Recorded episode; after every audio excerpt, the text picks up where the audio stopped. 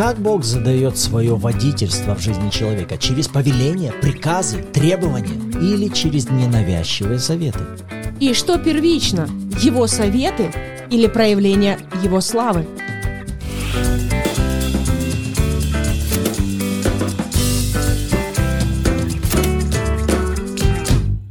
Доброе утро, добрый день или добрый вечер всем любящим Бога и Его Слово. Сегодня мы переходим ко второму выпуску темы обетования водительства Бога, и нас ожидает интересная история, песня, которую написал Асав, и в которой мы увидим с вами одно из обетований Божьего водительства. Поэтому берите свои блокноты, Библии, ручки, и мы с вами начинаем.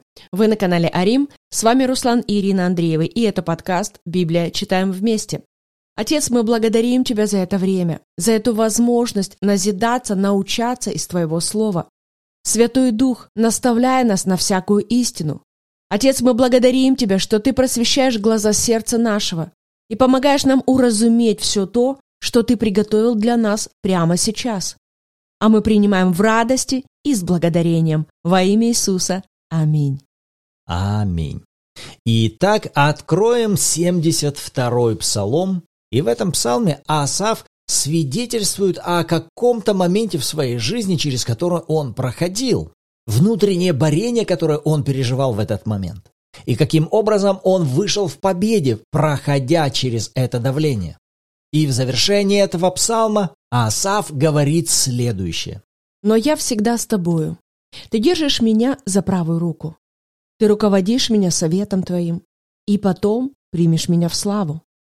И вы можете выделить этот 24 стих как еще одно обетование о Божьем водительстве в отношении вашей жизни.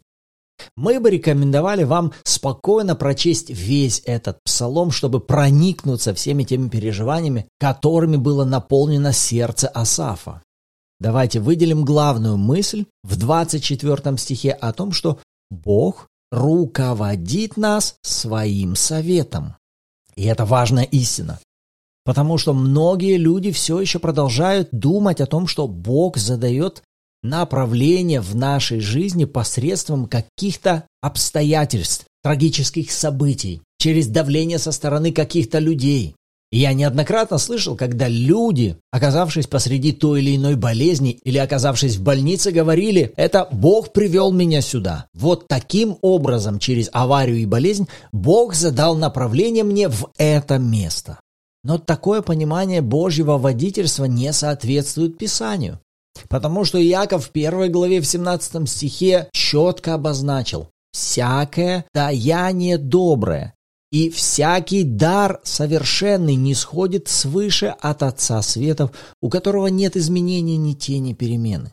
Со стороны Бога в отношении человека совершаются только добрые даяния. Высвобождаются только совершенные дары. Поэтому, возвращаясь к словам Асафа, нам важно увидеть Бога, который хочет задавать направление в нашей жизни через свои советы. И если вы помните предыдущий выпуск, Тогда мы читали с вами 31-й псалом «Вразумлю тебя, наставлю тебя, буду руководить тебя». Быть вразумляемым и быть наставляемым может только тот человек, который осознает свою нужду в вразумлении и в наставлении. И здесь в этом 24 стихе мы также видим, что Божье руководство осуществляется через Его советы. А принимать советы могут только смиренные люди, которые осознают свою нужду в советах. Опять же, гордый человек никогда не займет этой позиции нуждающегося в чьих-то советах. Мы говорили с вами о том, насколько опасна эта позиция «я сам все знаю», «я сам совсем разберусь», «я сам всему дам объяснение», «я сам, я сам, я сам». Поэтому вот эта фраза «ты руководишь меня твоим советом» прежде всего должна открывать нам Бога, который настолько тактично занимает позицию ненавязчивого советника, ожидающего, чтобы к его советам могли прислушиваться и его советам могли следовать. Именно поэтому мы с вами говорили о том, что это выбор и решение каждого человека в отдельности. Я выбираю нуждаться в Боге. И это выбор, это решение, в котором нам важно обновляться снова и снова. Насколько я сегодня нуждаюсь в Боге? Насколько я сегодня нуждаюсь в Его совете, в Его руководстве, равно насколько я готова прямо сегодня и сейчас опустить свое мнение ниже и поставить Его мнение выше. А особенно, друзья, это касается тех ситуаций, в которых вы, скажем так, абсолютно уверены, что вы знаете, как лучше. Но советовались ли вы об этом с Богом? Является ли ваше то самое лучшее ответом от Бога? Или пока еще это лишь ваше мнение? Ваше желание, ваше предпочтение, то, как вам нравится, то, как вы считаете правильным. И да, мы не говорим о том, что это что-то злое или нечестивое. Это вполне себе, скажем так, может быть в рамках приличия. Но является ли это тем, что вы получили от Бога, потому что вы заняли эту позицию «я нуждаюсь, я хочу, я принимаю». И когда в 24 стихе он говорит «ты руководишь меня советом твоим», другими словами, он говорит «ты руководишь меня твоим словом». Потому что как мы можем дать кому-то совет? Мы осуществляем это посредством слов. Как Бог может давать нам свои советы? Посредством своего слова. Поэтому снова-таки нам важно увидеть Библию, Слово Божье, как главный инструмент, посредством которого Бог желает вести и руководить нас.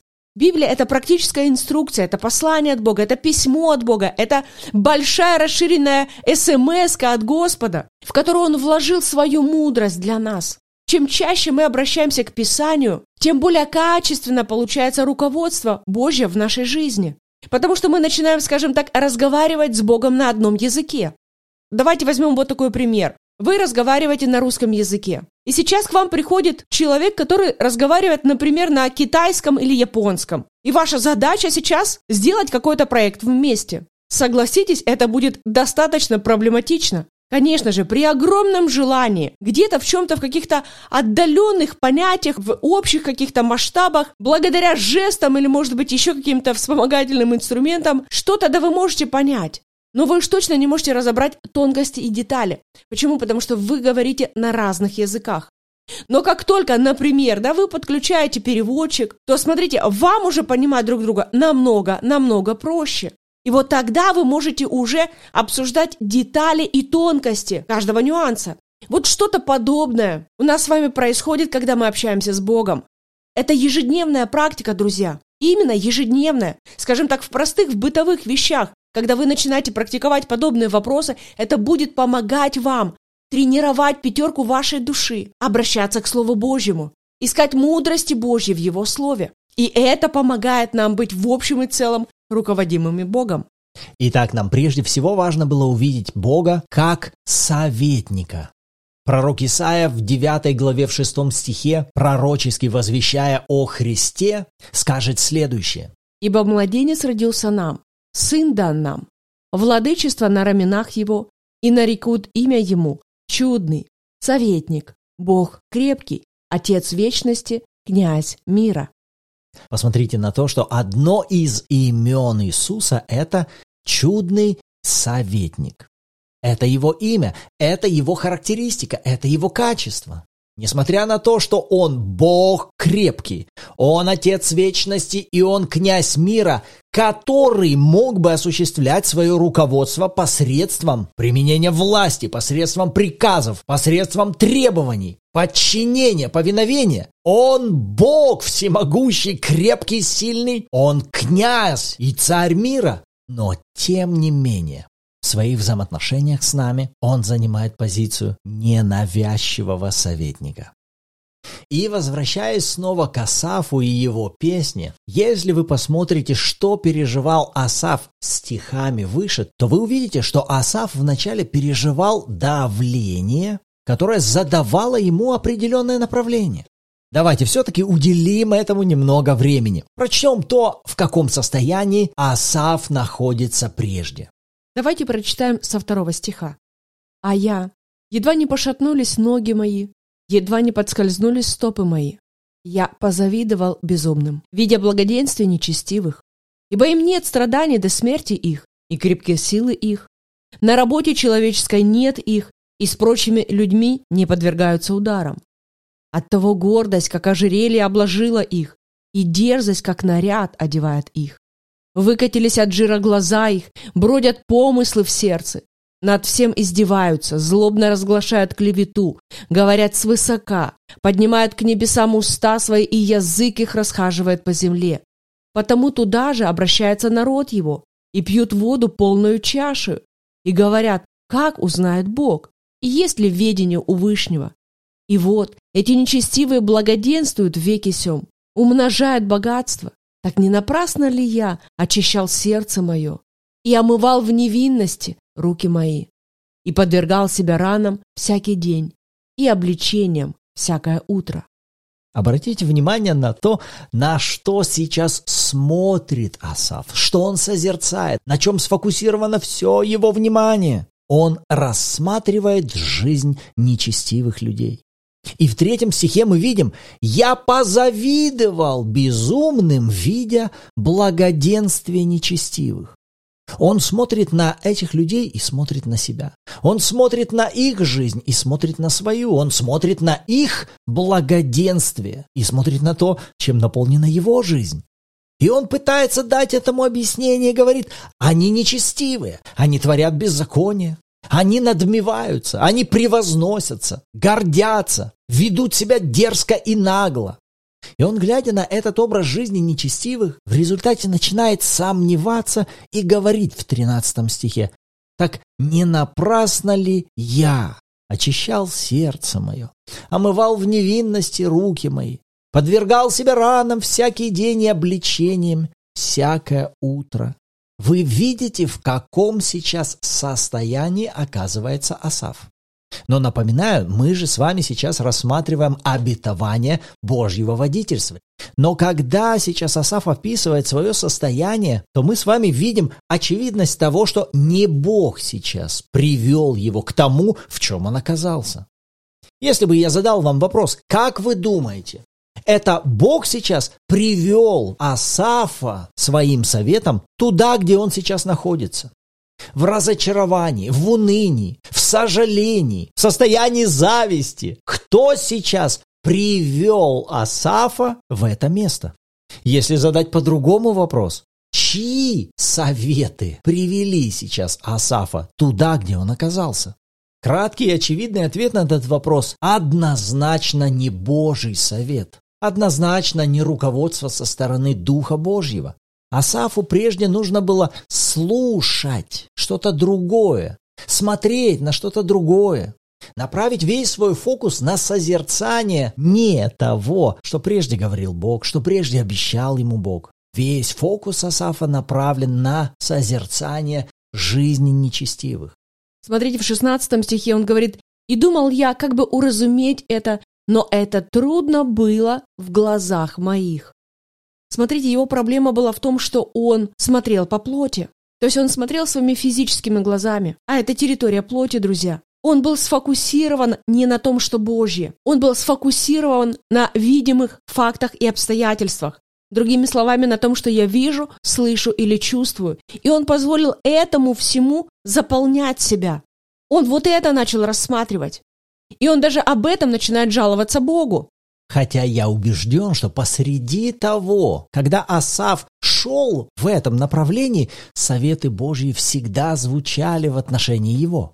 Я убежден, что Бог в определенное время говорил ему, не смотри туда, не ходи на этот совет нечестивых, не общайся с вот этими. Я убежден, что Асав не мог оказаться в этом месте, а Бог при этом пассивно молчал, стоя в стороне. Божьи советы всегда звучат в жизни каждого человека. Через самые разные источники Бог ищет того, чтобы пронести в жизнь человека свой совет. Но до тех пор, пока сам человек удерживает свой фокус не на том, что Божье, а на том, что человеческое, до тех пор, пока человек ведет свои размышления и увлечен, захвачен картинами извне, до тех пор он будет просто пропускать Божьи советы, Божьи подсказки, Божьи предупреждения. Не потому, что Бог молчит, потому что Он невнимателен. Он этого не ищет. Он увлечен чем-то другим. И снова-таки, друзья, смотрите, 16 стих. «И думал я, как бы уразуметь это, но это трудно было в глазах моих. Проблема в том, что он не там искал ответ. Он так активно начал думать, И как бы все в порядке с тем, чтобы мы с вами думали. Но понимаете, чем более активно мы включаем свою думалку, чтобы пытаться просто умом своим понять Бога здесь, или понять какой-то ответ для себя, увидеть, уразуметь какой-то выход из сложившейся ситуации. И мы обращаемся к своим чувствам, к своим эмоциям, к фактам, к обстоятельствам. И снова и снова это перебираем в своей голове. И это все труднее и труднее вообще уразуметь, что происходит. И особенно трудно понять, а выход-то тут какой. Потому что я не вижу этого выхода. А вот когда в 17 стихе он говорит, «Доколе не вошел я во святилище Божье и не уразумел конца их». Вот где ответ, друзья. Но до тех пор, пока наша пятерка души не будет этого искать и в этом нуждаться, нам сложно будет принимать его советы, понимать его советы, следовать его советам. Вот почему нам важен вот этот переход от 16 к 17 стиху. Да, я не могу дать этому объяснение. Да, я думал и не мог уразуметь. Мне было трудно понять, что сейчас происходит. Что внутри меня? Почему это? Из-за чего это? Но в 17 стихе Асав принимает решение. Я отказываюсь искать ответ просто на территории своего ума. Я отказываюсь пытаться всему дать объяснение на основании своего мнения. Я иду во святилище Божье. Это говорит о том, что я нуждаюсь в том, чтобы получить совет от того, кто там во святилище. Видите, вот с чего брало начало получение советов от Бога. Когда человек в 16 стихе осознает, я не знаю, я не могу дать этому объяснение, мне нужен совет от того, кто умнее, кто видит больше, кто понимает больше. Где мне его найти? Я знаю место, где он пребывает. Тогда место Божьего пребывания было во святое святых в храме, в скинии. Сегодня место пребывания Бога внутри рожденного свыше чада Божьего, в нашем с вами духе. И всякий раз вы можете отправляться во святилище. В каком состоянии? В состоянии нуждающихся. С какой целью? С целью получить совет от Бога, получить ясность от Бога. Но отправляясь туда, нам с вами также важно понимать, а захочет ли он давать нам свои советы? А будет ли ему дело до нас? А не отвергнет ли он нас? Подскажет ли он? Исправит ли он нас? Прежде, нежели вы отправитесь в его сторону за его советом, вам важно быть уверенным в том, что Бог влюблен в вас. Он всегда желает выводить вас. Он всегда желает вести вас. Он ободрит вас, Он исправит, Он поможет вам увидеть все в должном свете, и для вас станет ясным и очевидным то, в чем вы прежде не могли разобраться. И возвращаясь к 24 стиху, смотрите, написано «Ты руководишь меня советом твоим, и потом примешь меня в славу». Интересно, здесь показана причинно-следственная связь. Давайте я у вас спрошу, согласно этого стиха, что было в начале, слава Божья, проявленная в жизни человека, или руководство Божье через его советы. И здесь четко написано, что вначале человек принимает его советы, советы от Бога. Вначале человек питает себя Словом Божьим, прислушиваясь к этому Слову, учась быть послушным этому Слову, учась применять это Слово на практике. И затем уже слава Божья начинает проявляться в жизни этого человека. И также это проверяется методом от противного. Если в каких-то вопросах мы не видим славы Божьей в нашей жизни, это говорит о том, что прежде мы были руководимы, скорее всего, не его советом, не советом от Бога. Где-то что-то мы пропускали от него. Где-то в чем-то мы руководствовались не столько мудростью Божьей, сколько мудростью второй, душевной, земной, бесовской. А все остальное – это результаты следствия. Причинно-следственная связь. Вначале я нуждаюсь в его мудрости, в его советах. Вначале я себя смиряю под его руководство. Потом уже изобилие, слава, мудрость, исцеление все больше и больше проявляются в моей жизни. Даже в отношении настроения. Если вы с нами не первый раз, то вы уже знаете о том, что настроение, друзья, это индикатор. Это показатель того, с кем до этого мы с вами общались. Когда мы общаемся с Богом, со Словом Божьим, принимая Его мудрость, Его советы, то настроение у нас поднимается. Радость от Духа Божьего, мир во Святом Духе поднимается внутри нас, потому что мы какое-то время провели с тем, кто нам это дает.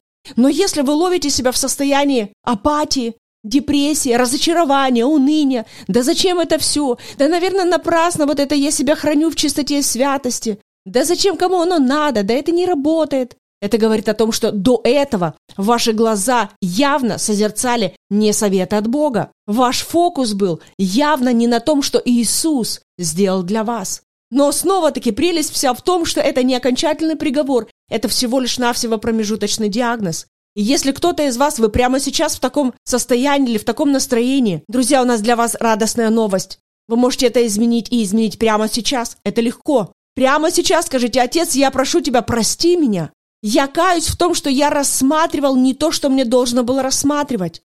Я каюсь в том, что мой фокус был не на твоей милости, любви и благости ко мне. Отныне я отказываюсь созерцать то, что предлагает этот мир. Бог, я хочу Тебя созерцать. Твою любовь, Твою благость, Твою милость в каждом дне. Я хочу рассматривать то, что Иисус Ты мне уже подарил благодаря жертве на Голговском кресте. И как только ваш фокус переводится на Бога, на Его любовь к вам, поверьте, что и настроение однозначно будет улучшаться. Но вначале, друзья, мы занимаем эту позицию нуждающегося и ищущего совета от Бога. А радость или Его слава, проявленная в нас и через нас, это будет уже следствие. Аминь. Итак, сегодня нам важно было взять для себя обетование о Божьем водительстве в 24 стихе. О чем? О том, что ты руководишь меня своим советом и потом принимаешь меня в славе. Что вы можете делать с этим обетованием? Вам стоит брать его в свою молитву. Вы можете строить свою молитву благодарения, основываясь на этом обетовании. Как это может звучать? Это может звучать следующим образом. Господь, я благодарю Тебя за то, что Ты всегда со мною. Ты держишь меня за правую руку, и Ты руководишь меня Твоим советом. Я благодарю Тебя за то, что цель Твоего водительства – это вести меня в славу. Я благодарен Тебе за то, что Ты всегда чудный советник для меня. Аминь. Что вы сейчас сделали? Вы взяли это обетование и применили его в своей молитве. Также важно, когда вы можете брать обетование и использовать его как провозглашение о том, что вам даровано и что вы уже имеете. Как это может звучать? Это может звучать следующим образом. Я всегда пребываю с Богом. Я един с Богом. Бог ведет меня за правую руку и руководит меня своим советом. Мой Бог – чудный советник для меня. Он ведет меня и принимает меня в славе. Что вы делаете тем самым? Вы снова и снова обращаете себя к обещаниям Бога, утверждаете эти обещания. Напоминайте эти обетования своей душе, потому что в этих напоминаниях крайне нуждается ваша пятерка души. Ваш ум крайне нуждается в том, чтобы его фокус был направлен в сторону истины. А это и есть истина. Нам с вами важно созерцать это. Ходить в этом, быть уверенными в этом. Быть открытыми для этого и принимать от Бога Его руководство и Его советы. Аминь. Вот на что Господь обратил наше внимание, когда мы читали эти стихи, а на что Он обратил внимание ваше.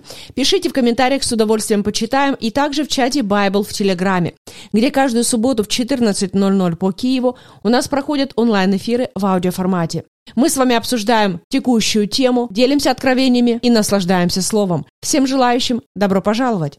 А на этом нам пора заканчивать. Рады были быть сегодня с вами. В следующем выпуске снова услышимся. Всем благословений!